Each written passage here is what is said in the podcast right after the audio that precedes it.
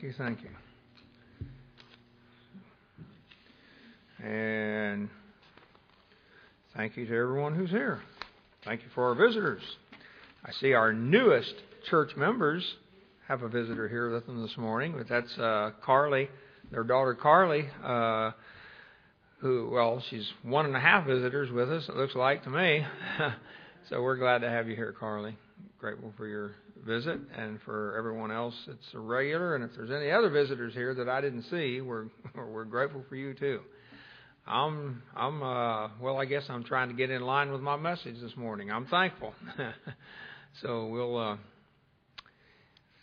we'll get into that in just a minute. Now I have dropped an envelope in this morning designated for missions. So I planted the seed and got the missions fund going. I don't know if anybody else did or not, but we got it started. We want to keep it going. And as we announced last week, so we'd like to see you add in a little additional to that. We'll begin a fund for a, a missionary endeavor, missionary outreach, and see if we can do that which is honorable and pleasing to the Lord in that area and proclaiming the gospel around the world. Uh, let's see. Um, I think I haven't exactly got approval for this yet, but somebody will probably will be singing a special on Easter Sunday. Could be it my wife, it could be Andy, it could be Danny over here. I don't know. I just had that thought here, so I'm sticking my neck way out. Uh, but I'm offering up uh, something here, maybe or maybe we'll get together and have a duet or a trio or something like that. Now, Bob and I gave somewhat of a duet this morning. I don't know what what you want to call that, but um, try somebody else. okay. oh yeah. Okay. Solo. Uh huh. Okay. First Peter chapter two. First Peter chapter two and verse 5.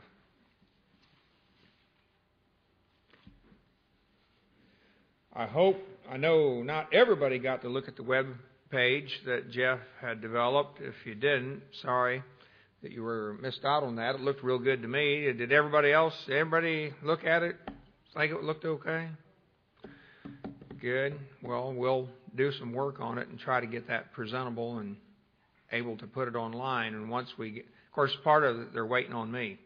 They're waiting on me to write a welcome thing on for the page and some other information there, some text. So uh, I've got to get that done. And a new picture, yeah. well, it's going to take a few shots to get something acceptable there. Of course, I'm glad they didn't. Did they didn't? They didn't show you the other picture, did they? Oh, well, they took some other. He has some fancy program on there, and he took some picture. It showed you know you turn it just right, and it, it, you made your, your my ear was way out here, my nose was way down like this. I mean, it's pretty wild. We don't want to scare them off by any means. It's supposed to be a thing of attraction. Okay. For First Peter chapter two.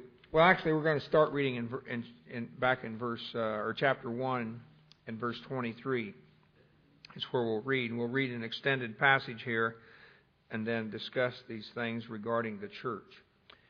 Being born again, not of corruptible seed, but of incorruptible, by the word of God which liveth and abideth forever. For all flesh is as grass, and all the glory of man as the flower of grass. The grass withereth, and the flower uh, thereof falleth away. But the word of the Lord endureth forever. And this is the word which by the gospel is preached unto you. Wherefore, laying aside all malice and all guile and hypocrisies and envies and all evil speakings, as newborn babes desire the sincere milk of the word, that ye may grow thereby. If so be ye have tasted that the Lord is gracious, to whom coming as unto a living stone, disallowed indeed of men, but chosen of God and precious Ye also, as lively stones, are built up a spiritual house and holy priesthood to offer up spiritual sacrifices acceptable to God by Jesus Christ. Wherefore also it is contained in the Scripture Behold, I lay in Zion a chief cornerstone, elect, precious, and he that believeth on him shall not be confounded. Unto you, therefore, which believe, he is precious. But unto them which be disobedient, the stone which the builders disallowed, the same is made the head of the corner, and a stone of stumbling, and a rock of offense even to them which stumble at the word, being disobedient, whereunto also they were appointed. But ye also, or but ye are a chosen generation, a royal priesthood, and a holy nation, a peculiar people, that you should show forth the praises of him who hath called you out of darkness into his marvelous light, which in time past were not a people, but are now the people of God which had not obtained mercy, but now have obtained mercy. Now, this is a lengthy passage, and of course, we're not going to dwell in depth on the entire thing, but in order to get the context of where Peter is coming from, and of course, if we wanted to get the full context, we'd have to go right back to chapter 1, verse 1, and begin reading. And if we wanted to even expand on that, we'd have to go back to the book of Acts and and catch Peter's uh, messages there and find out what message Peter was proclaiming. And then to get even Peter's fuller context, we'd have to go all the way back to the Gospels and get the message that Peter or uh, that uh, Jesus proclaimed to Peter and the disciples and find out what it was that Jesus was teaching and proclaiming unto them. And of course, even to go farther beyond, to get the broader context of all the scriptures we'd have to go all the way back to the book of Genesis and begin where God began in declaring the message that He has for us today. And this message that we've been talking about regarding the church uh, is a very, very important one. Now, in talking about being born again, of course, this comes far into the epistle. He's not talking about initial salvation as we normally think of it when he thinks, talks about being born again. He's talking about those who have received the Word of God. And if we were to go back and, and look at, uh, well, particularly in the Gospels and the book of Acts, we see defined there for us what the Word of God is. Even if you were to go just to start at Matthew chapter 13, where he talks about the Word of the kingdom. And then several times later, he, and just in a few verses, he shortens it and just refers to it as the Word. And of course, in a, in a, in a passage like that, we would just simply say, well, the context tells us what word he's talking about. You could have just as easily have said word of the kingdom in every one of those verses. And then to continue on through the Gospels uh, as they give an account of the Lord's message to his disciples and, and to the nation of Israel and so on, uh, we find that as from that point in time, then as you move into the book of Acts, the disciples, after the death, burial, and resurrection of Christ, continued on with the same message. And we find it referred to in various ways there the Word of God, the Gospel of God, the Gospel of Christ. Uh, we find it called uh, the preaching of the kingdom and of Jesus Christ, and various other uh, phrases that denote what he's speaking of. So when he comes here, even in 1 Peter chapter uh, 1, when he talks about that which we have received being, and being born again by the Word of God is no different than the Word of God spoken back in Matthew chapter 13, where it's called the Word of the Kingdom. Being born again by the incorruptible Word, by the Word of God, is the message of the kingdom. And having received that message and believed that which Christ proclaimed and that which Peter is here proclaiming. And so he says that this word of God, he says, which liveth and abideth forever. Or more literally, it lives and abides unto the age. Well, that tells us again, that gives us another little clue as to what the content of this Word of God is. It's the Word of God that abides unto the age. It's the Word of the kingdom that abides unto the age. And then he, in verse 24, quoting from the Old Testament here, that all flesh is as grass and so on, the grass withers and falls away. But in verse 25, he says, But the word of the Lord endures forever. the word of the Lord endures unto the age. The point being here is this message of the word of the Lord is that which moves us to the next age, unto the age to come. That tells us something about the content then of the word of the Lord, or the word of God, back in uh, verse 23. It is the word of the kingdom that Jesus proclaimed to his own disciples, including Peter, back in Matthew chapter 13. And everywhere else in, in the Gospels, by the way, but just simply because it's named there. And so he says then, and this is the Word. This is the Word which by the gospel, the good news, is proclaimed to you or preached to you. Now, in view of that, then, having received this word, this word of the kingdom, and having been born again by it, he says, Wherefore? You see, there's a response to that. Wherefore, laying aside all malice and guile and hypocrisies and so forth, he says in verse 2 as newborn babes, desire the sincere milk of the word. Or, we might say this word sincere, some your newer translation would probably have the word pure the pure milk of the Word, that which is unadulterated or untainted with anything else. It is simply the pure Word of God. And you go to the pure Word of God to grow. That's what you grow from. This word, uh, this phrase here, the milk of the Word, the word there is the word for word, the Greek word for word is our where we get the word logos and it's an ad, actually an adjective. It's describing the pure milk. That is, the, and some would render this the pure spiritual milk of the Word. In other words, the point is, is you're going beyond. You're moving into the pure spiritual milk. And of course, there are other translations based on certain Greek manuscripts that would add the words grow unto salvation. And as far as I'm concerned, that fits the context perfectly. It's the kind of salvation that we grow into, that we attain unto. It has to do with the maturity and the purpose of a Christian and moving beyond. And of course, having received this particular message that Peter is speaking of here, this word of the kingdom, this good news that he spoke of, mandates, it necessitates that we grow. It is the only way that that message can ever be of any profit or value or benefit to any of us is if we grow from it. And so, the idea then is to grow. If so be, he says, that you have tasted that the Lord is gracious or kind uh, or good. And then, in light of all that, then, we come to where, where we want to land here this morning uh, in, in verses 4 and 5 and so on. He says, To whom coming as unto a living stone.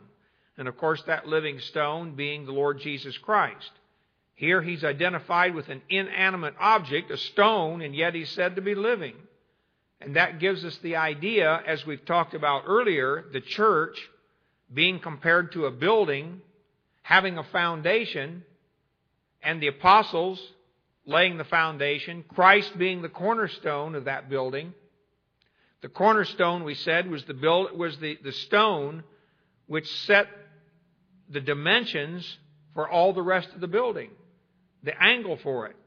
If that angle was off even a little bit, the whole building would be skewed and look pretty weird and strange. And we'd call that pretty poor architecture.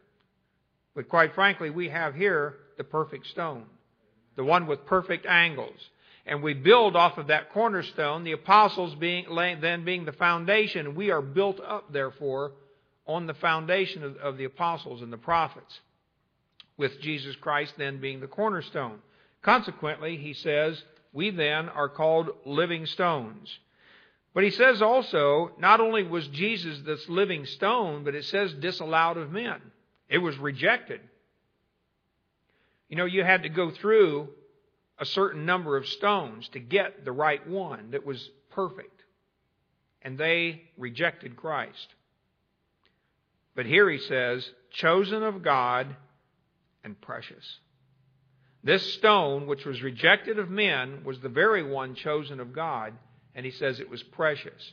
Or it's a word that means highly prized or honored, this stone. But then you also, as living stones, we who are connected to Christ, as we saw earlier in the metaphor of the body being a part of the church, a descriptive metaphor of the church, the body, all jointly, fitly framed together, connected together, he says, are living stones, built up a spiritual house. And this is the true nature of the church. This is the true nature of the ecclesia. And again, having nothing to do with the building. I know that in, in Russia, it, for as amongst the Baptist believers at least, it is common to refer to the church not as a church building, but as the prayer house. So they say they've built a new prayer house, or we're going to have a meeting at the prayer house. In order to somewhat get away from the idea of relating church to the idea of the building. But the church has to do with the spiritual house. That house which is being built by Jesus Christ Himself. Not only is He the chief cornerstone, but He's the architect. He's the builder of the house. And He says it's a spiritual house and holy priesthood. And this is one of the things I want us to dwell on here, is to see that in this house, it is a holy priesthood. Each living stone is a priest, a believer priest. And then we also noted down in verse uh, in verse nine, where he said, "Ye are a chosen generation, a royal priesthood." So just the idea there that we are a priesthood. Now let's look back to Exodus chapter 19. You thought that we would just not look around today, huh? Surprise, surprise. Exodus chapter 19. And there we're going to make a, a comparison somewhat between the nation of Israel and the church. Now, in Exodus 19 and verses 5 and 6, he says, Now therefore, if you will obey my voice indeed and keep my covenant, then ye shall be a peculiar treasure unto me above all people, for all the earth is mine. And ye shall be unto me a kingdom of priests and an holy nation. These are the words which thou shalt speak unto the children of Israel. Now, of course, he was telling Moses this, and Moses relayed, relayed this message to the people of Israel. In verse 7, Moses came and called for the elders of the people and laid before their faces all these words which the Lord commanded him. And all the people answered together and said, All that the Lord has spoken we will do. And Moses returned the words of the people unto the Lord. So you see that Moses acted as an intermediary. He was a, he mediated between God and the people. Well, that's what a priest does. Now, within the nation of Israel, though, they had priests appointed. Priests appointed by God who were to come before him on a regular basis mediating between himself and the people of the nation. So just keep that thought in mind. But notice now in this covenant that they made here, I want us also to notice in, in verse uh, 5 that it's a conditional covenant. It was conditioned upon their obedience. He said, If ye will obey my voice. See, this is something uh, different and subsequent to the Abrahamic covenant, which is unconditional. That covenant which God made with Abraham, which he, uh, he instituted, is unconditional. It's going to be carried out. It will be fulfilled by God because He initiated it and He will keep His part of the bargain, no matter what man does. But in this particular instance, God made a covenant with the people of Israel, with the nation, and he told them, If ye will obey my voice, then these things will happen. And that's what he was speaking of in regards to the priesthood. Now, there was only one nation then that had priests. Only one nation that mediated between the nation and God.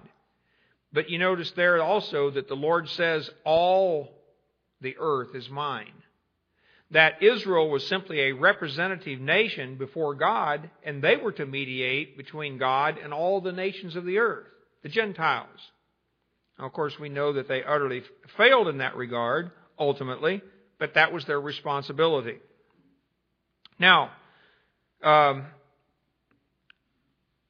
back in 1 Peter chapter 9, or chapter 2 now. 1 Peter chapter 2.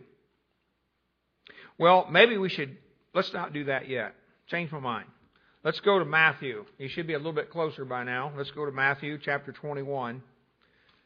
Because having said that, let's, let's deal with this passage here where God brings this conditional covenant to an end.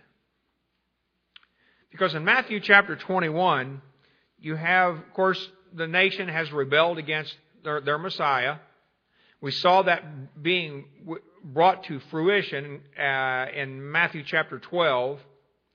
Here, the finality of it is occurring and taking place in chapter 21, and it's expressed in a parable. This parable, the vineyard, beginning in, in verse 28. Now, we don't have time to read all of that, so we're just going to skip ahead to verse, uh, verse 43. So that's in Matthew chapter 21, verse 43. There Jesus finally and ultimately told them, Therefore say I unto you, the kingdom of God shall be taken from you and given to a nation bringing forth the fruits thereof. Now, as we look over to, of course, that ultimately became the Gentiles. That, that became the gospel as we saw it in the book of Acts, uh, particularly through the ministry of Peter which was given, uh, who opened the door to bring the gospel to the Gentiles and then ultimately taken up by the Apostle Paul. So Peter, even though he opened the door and had the keys, as it were, in opening the gospel to the Gentiles, he actually was the, gen- the apostle to the Jews, Paul being the apostle to the Gentiles. And so, in doing so, this nation that would be brought forth was going to be brought forth in the Gentiles. Now, having said all that, look at Romans 10. Romans chapter 10 and verse 19. And this will give us a, a little fuller idea, I think, of um, this what Paul's talking about here and what Peter's speaking of regarding the nation. In Romans 10, um, of course, you know in this passage that Paul is is uh, re- remorseful over his people, Israel, who have rejected their Messiah, and so on. And down in verse 19, he says, But I say, did not Israel know? First, Moses saith, I will provoke you to jealousy, that is, Israel, by them that are no people, that would be the Gentiles and by a foolish nation I will anger you. Now, there you have a comprehensive term in the singular, a foolish nation, to refer to all the Gentiles. And he said, By a foolish nation I will anger you. Well, we, if you were to go back and, and look at chapters 9 and 10, uh, particularly chapter 9 in Romans, you find that one of the purposes for which God brought forth the church, this new nation, was to bring his own people, Israel, to jealousy, that they might return unto him. And they will one day. And that will happen. But now going back to 1 Peter chapter 2, we're bringing out this idea of this holy nation and the idea of the holy priesthood and the responsibilities of those who are now members of this spiritual house. In other words, we're making the comparison between Israel as a nation and the priesthood under Israel and the responsibilities that the priesthood had to bring the sacrifices to the temple on behalf of the nation and the church, which is now a spiritual house made of living stones and a holy priesthood with a responsibility, ultimately, we're going to see here, to bring spiritual sacrifices. Now, having said all that, in verse 9, you see that he talks about a royal priesthood. And that word for royal is the word basileos, where we get our word for kingdom. Basilia, or basileia, I should say, is the word where we get uh, the Greek word for kingdom in the scriptures. And so you see the regality, the royalty connected with the kind of priesthood he's speaking of. Now, having said that, let's go back for a moment to Numbers chapter 16. Numbers and the 16th chapter, verse 5. Numbers 16, verse 5. And there we see something of the responsibilities that we see in the priest and the priesthood. Now, this has to do with the rebellion of Korah and those associated with him.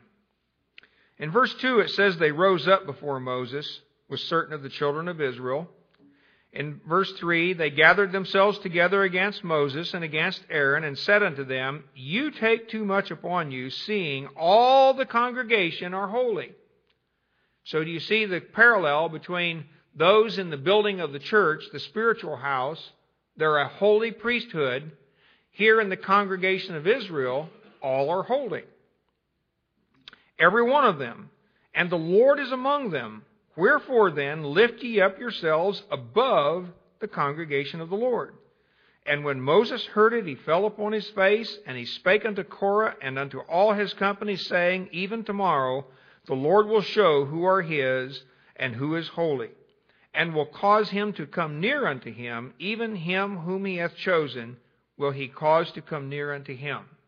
And so we see three things laid out by Moses here that describe for us the person who is able to hold this office and to do what Moses and Aaron were doing as representative priests before the Lord. And the first thing is, he says there, the Lord will show who are his. You remember if you go back to Hebrews chapter 5 and verse 1, it tells us there that the, he's in making a comparison again with uh, Jesus Christ as our high priest and the Levitical priesthood, that they were chosen by God. Here we find Moses saying the same thing. The Lord will show who are his. God does the choosing. God selects who will be the priest. Then he says also, and who is holy. That was one of the requirements. You had to be holy. And then lastly, he says, even him whom he hath chosen will he cause to come near unto him. The priest had to have the privilege to draw near unto God, to come close, to be in his presence.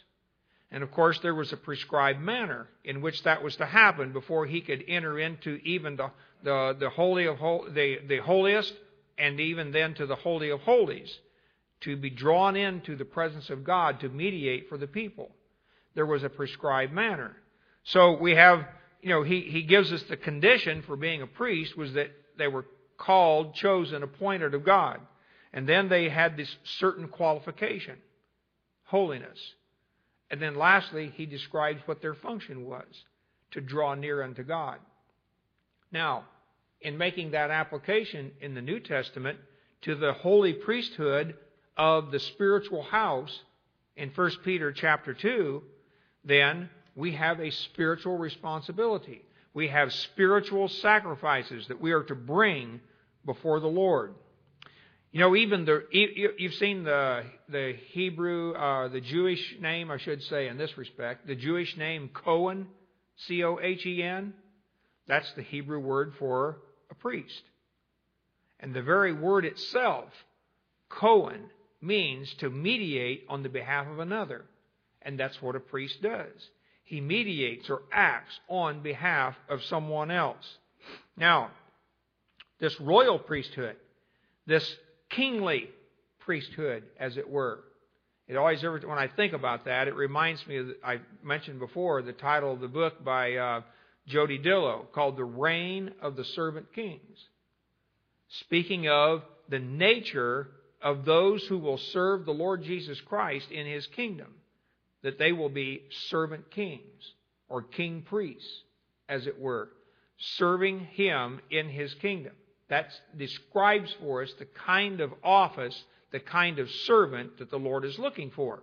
And so, he calls them here, he calls those who are members of this spiritual house a royal priesthood and an holy nation.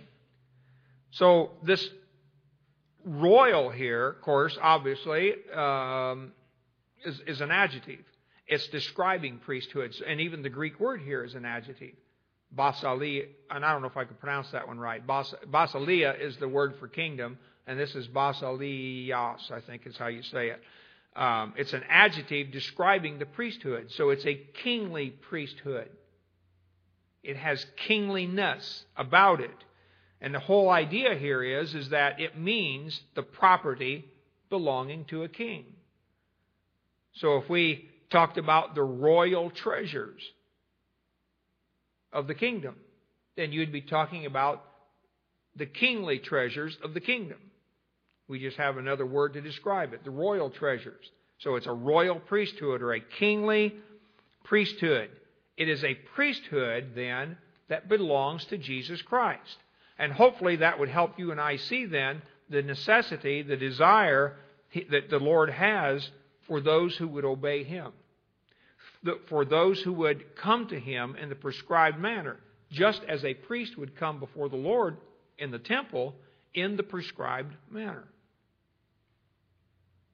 Um, the Levitical priests, of course, one of their primary responsibilities in offering various kinds of sacrifices was to bring an animal sacrifice. It was a sacrifice of blood. It was a sacrifice for atonement for the covering of sin. We have no such responsibility. Our high priest, the Lord Jesus Christ, has already offered that sacrifice, a once and for all sacrifice, a sacrifice that is final and done. It's a one time thing, and it's finished. It's no more to be done. However, we acting on his behalf as his royal priesthood, we do have sacrifices to offer. Now, one of those sacrifices in the New in, in, the Old Testament that a priest or that well actually that an individual could bring, of course the priest mediated it, was a thank offering. A thank offering or what's called a peace offering was an offering brought purely on a voluntary basis. In other words, just because of gratitude of heart for something the Lord had done or just because they were thankful, they could bring an offering to the Lord, a peace offering or a thank offering, and there offer that to the Lord. Now, if we were to look at Hebrews chapter 13, then, we find there the kind of offering of which we're speaking. In Hebrews chapter 13 and verse 15, he says there, by him, therefore, let us offer the sacrifice of praise to God continually. That is, the fruit of our lips, giving thanks to his name. But to do good and to communicate, forget not, for with such sacrifices God is well pleased. Well, this word for sacrifice is no different than the word used for sacrifice of an animal. It means literally just like an animal that you bring something and you offer it up to God. So it's a temple term. And by the and, and the, by the way, the the um, hmm, there's another one in here too. The the well, the giving of thanks. In in verse 15, this thank offering is a temple term as well. In other words, the comparison between the temple the nation of Israel, the office of priesthood, has a comparison within, not a type, I don't think for at all that it's a type, but it's a comparison here between Israel because they're distinct. They're two separate things. If you want to make them a type, then you've allowed too much danger of the of doing away with Israel and saying now the church is the real Israel. And that's not true at all. So it's not a type. But it is a comparison. It is an illustration of uh, because and we can do that because that's the very thing that Paul does. It's the very thing the writer of Hebrews does. It's what Peter does. They give us an illustration between the temple and the priesthood of the Old Testament and the spiritual house that Jesus Christ Himself is building and the responsibilities that you and I have in this house as priests, holy priests. Now we're to give spiritual sacrifices. Let's turn back to a well known passage that'll give us the whole idea of what he's talking about here then. Romans chapter. Where would you go? There you go. Romans chapter 12. This is not a class, but I'd let you speak out. I wanted you to. Romans chapter 12 and verse 1. And there he says, and boy, this whole this whole phrase here, these of these two this these two verses, one and two, speaks so eloquently of that which takes place in a sacrifice. And of course, he uses the very term. I beseech you, therefore, brethren, by the mercies of God, that you present your bodies a living sacrifice, holy, acceptable unto God, which is your reasonable service. Now, in presenting your bodies a living sacrifice, this whole idea is opposed to a death. As you had an animal sacrifice in the temple, that animal was slain and it was dead. But you and I are to be living sacrifices. We are to present our bodies. In other words, think this through. You are to, remember we said the word sacrifice is a temple term. It means just the same, they use the same word as if they offered up an animal for a sacrifice to be put to death.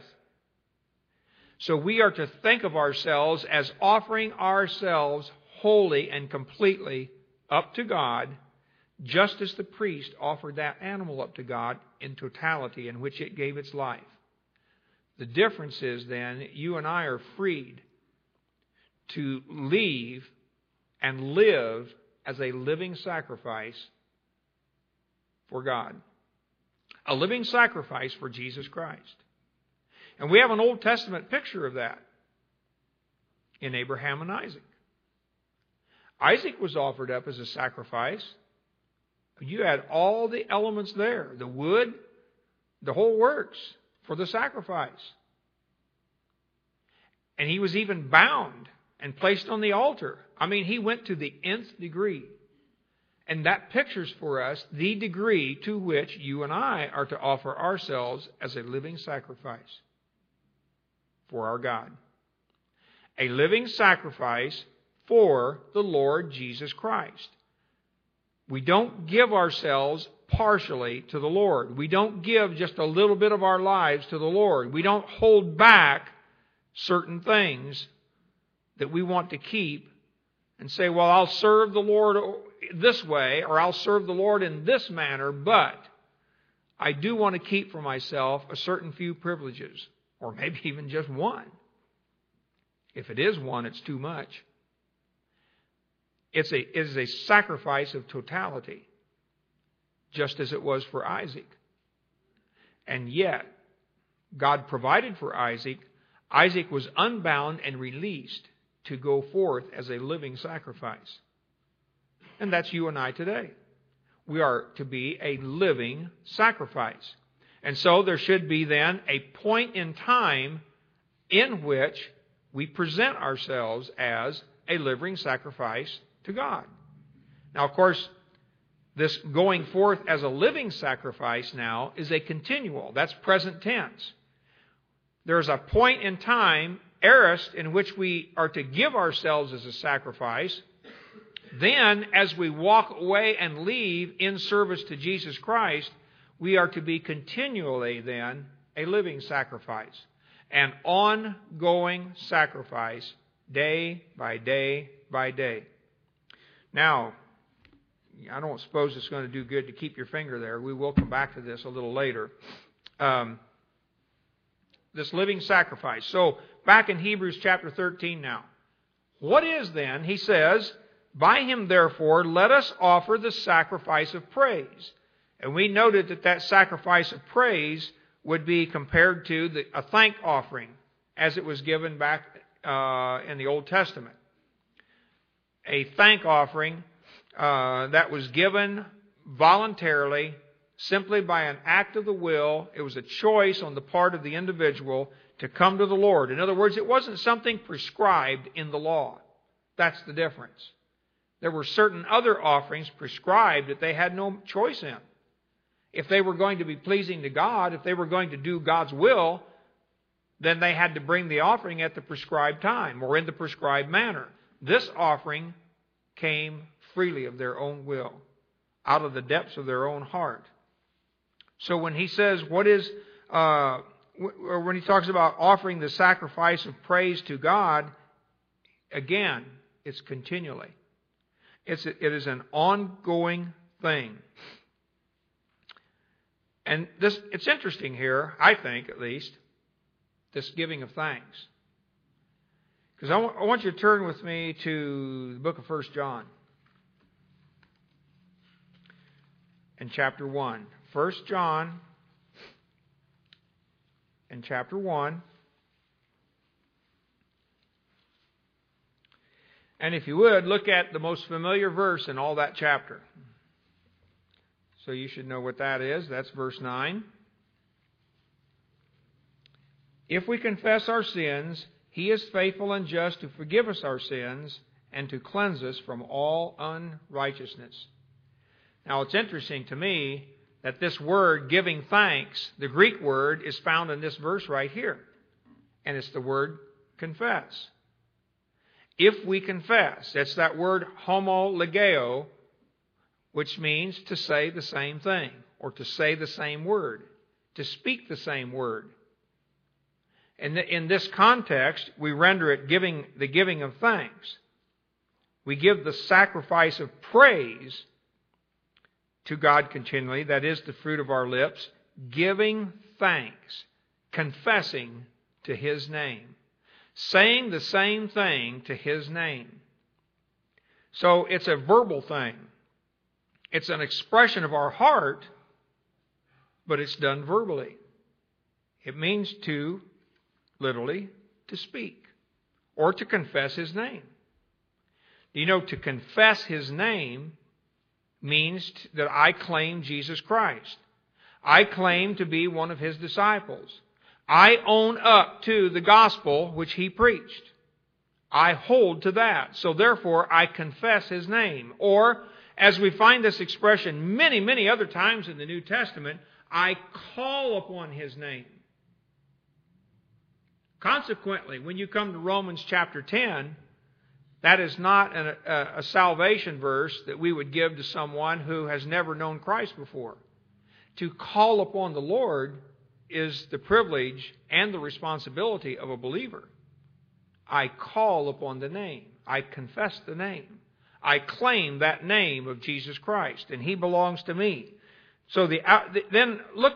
There's an interesting one too. I, I I came across one time back in the book of Hosea. You got Daniel, and then you got Hosea chapter 14. And, and uh, if you if you've got a King James and you didn't you didn't know, or if you didn't have a study Bible like I have, I, never, I don't know if I ever would have come across this.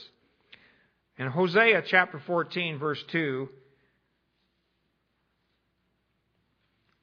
at verse 1, he says, O Israel, return unto the Lord thy God and of course, we know at this point in time, uh, Israel was far from God. They were about to go into captivity.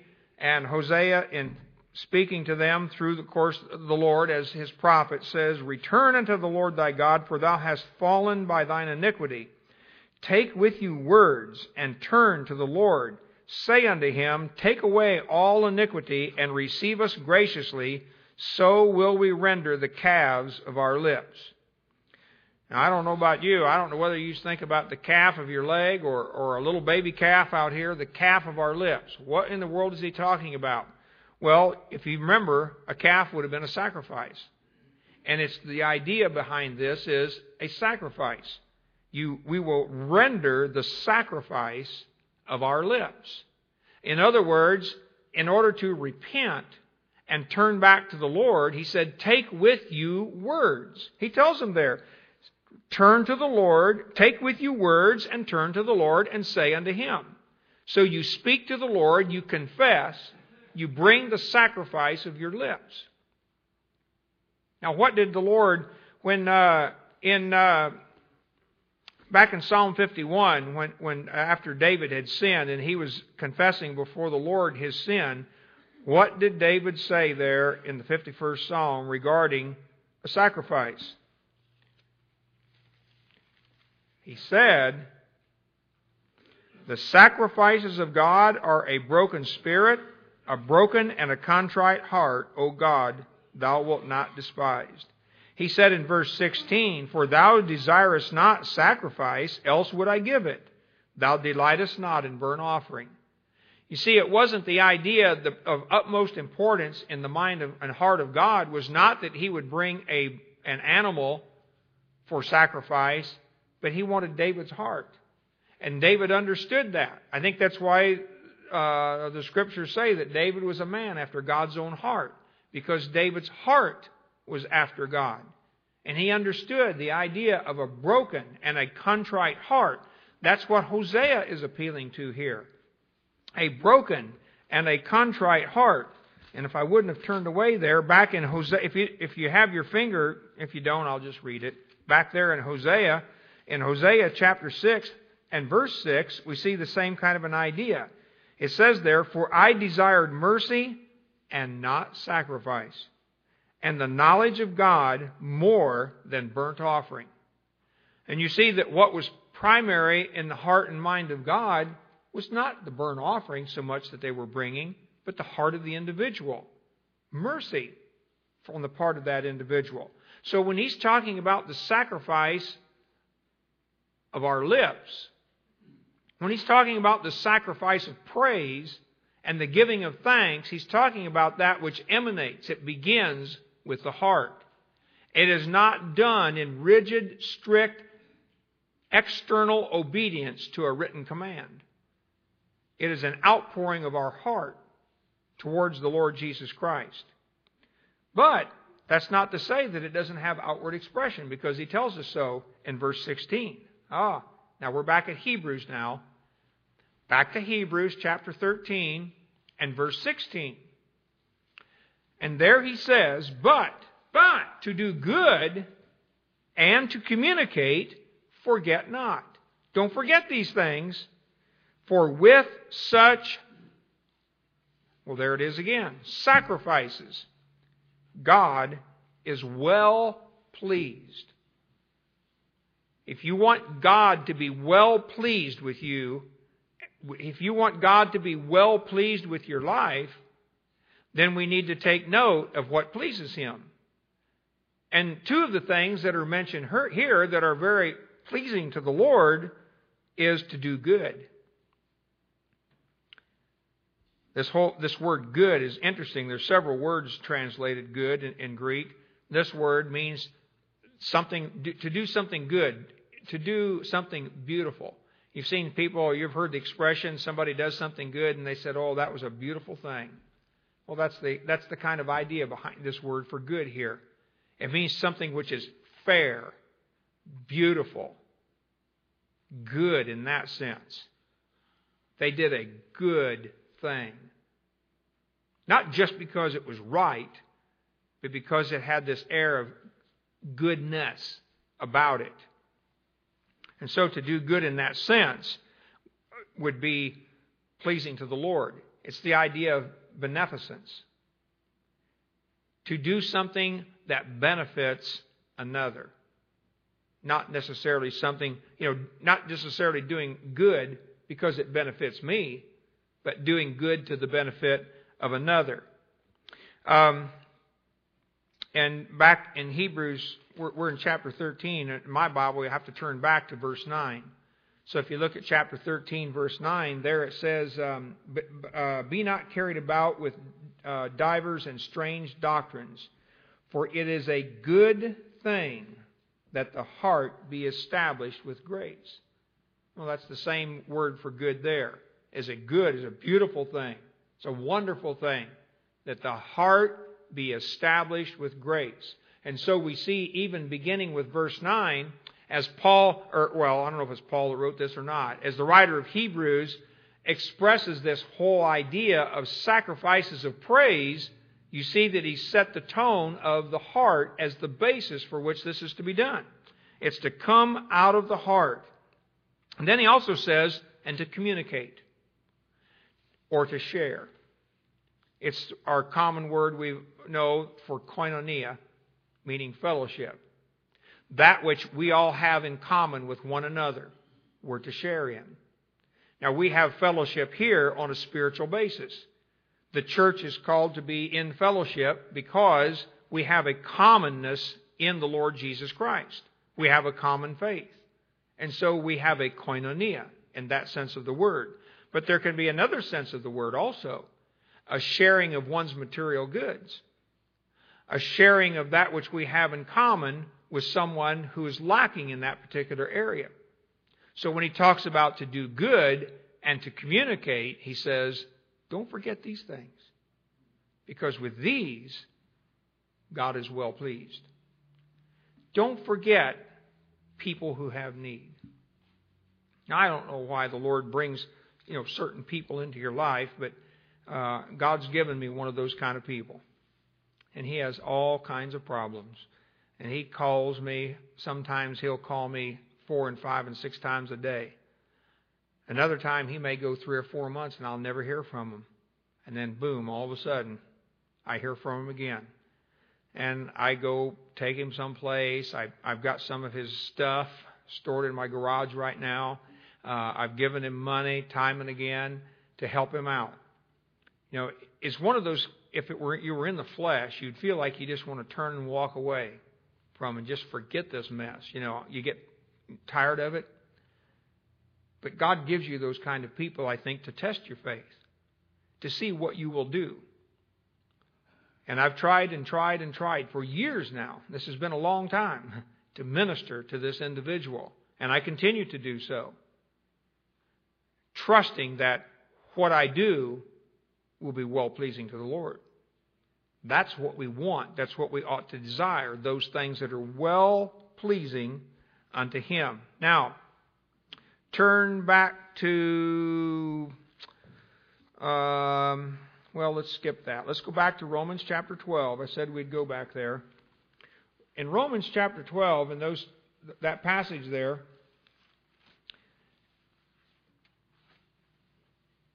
in, in the second verse, and of course, he's, he talks about this living sacrifice acceptable unto God, which is your reasonable service. And be not conformed to this world, but be transformed by the renewing of your mind, that you may prove what is that good and acceptable and perfect will of God. And there, the idea, that word acceptable, same word. That you may prove what is that good and well pleasing thing the perfect will of God. Acceptable, in other words, that which is acceptable to Him. You know something? Not everything that we think is a sacrifice to God is acceptable to Him.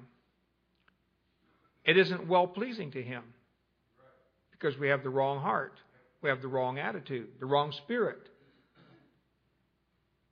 We've done it out of a pure coldness because we know we have to do it because the Bible says so. That's not the kind of thing that God's well pleased with. You do it out of a heart of compassion, of warmth, of desire to be pleasing unto Him. Um, let me just, well, there's several others we could look at. Look at 2 Corinthians chapter 5, verse 9. We'll quit with this one.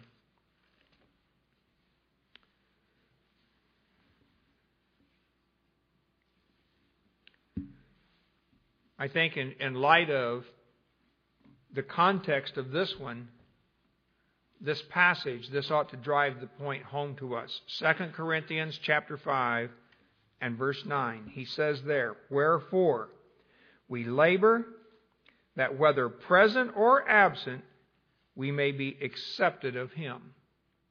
We may be well pleasing of him. But why do we do that? Well, we, read, we need to read verse 10. For we must all appear before the judgment seat of Christ, that everyone may receive the things done in his body according to that he hath done, whether it be good or bad. Knowing therefore the terror of the Lord, we persuade men. You see, it's in the context of the judgment seat of Christ that Paul says we do these things that we might be found well pleasing unto the Lord. And we want to stand before the Lord and be found accepted of Him. We want Him to say, Well done, good and faithful servant. Well, the way we do that is to do those things that are well pleasing to Him, to offer the kinds of sacrifices that are well pleasing to Him. And we said all that in the context, we began this whole discussion with the idea of the church. That we, as members of the church, as living stones, are called a priesthood. A priest has the responsibility of offering sacrifices. Sacrifices which mediate or benefit someone else, not just the priest. And so we are to be about doing those kinds of things that are what we would call beneficence.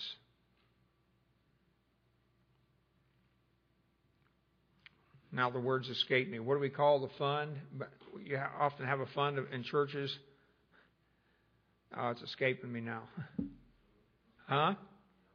Benevolence. That's the word I wanted. I wanted to say a beneficent fund. I can't get the word to come out right. A benevolent fund. Why? Because it's to benefit others. It's not for us individually, it's not for us collectively as a church. It is for the benefit of others. So we have a benevolent fund. Benevolence means you do that which benefits the other person. And those things, he says, are well pleasing to God. Those are things that we can do. Those are things not just that we can do, that we, but we must do if we want to be found well pleasing unto Him. Let's pray. Father, we thank you for this privilege. We thank you that we have the name of Jesus Christ upon which to call and that we may claim him. And I pray, Father, that as we do, that we would claim him with our hearts and that we would fall before you in full devotion and that we would offer ourselves completely as a living sacrifice. May we do the will and the bidding of your Holy Spirit today. In Jesus' name we pray. Amen. And we'll stand and sing just one, uh, one verse of a hymn of invitation. And if you have a desire, a need uh, to come this morning for whatever it may be, we want to invite you to do so freely, of your own will, not of compulsion, only that which the Holy Spirit directs you to do. Number 257. Red Book 257.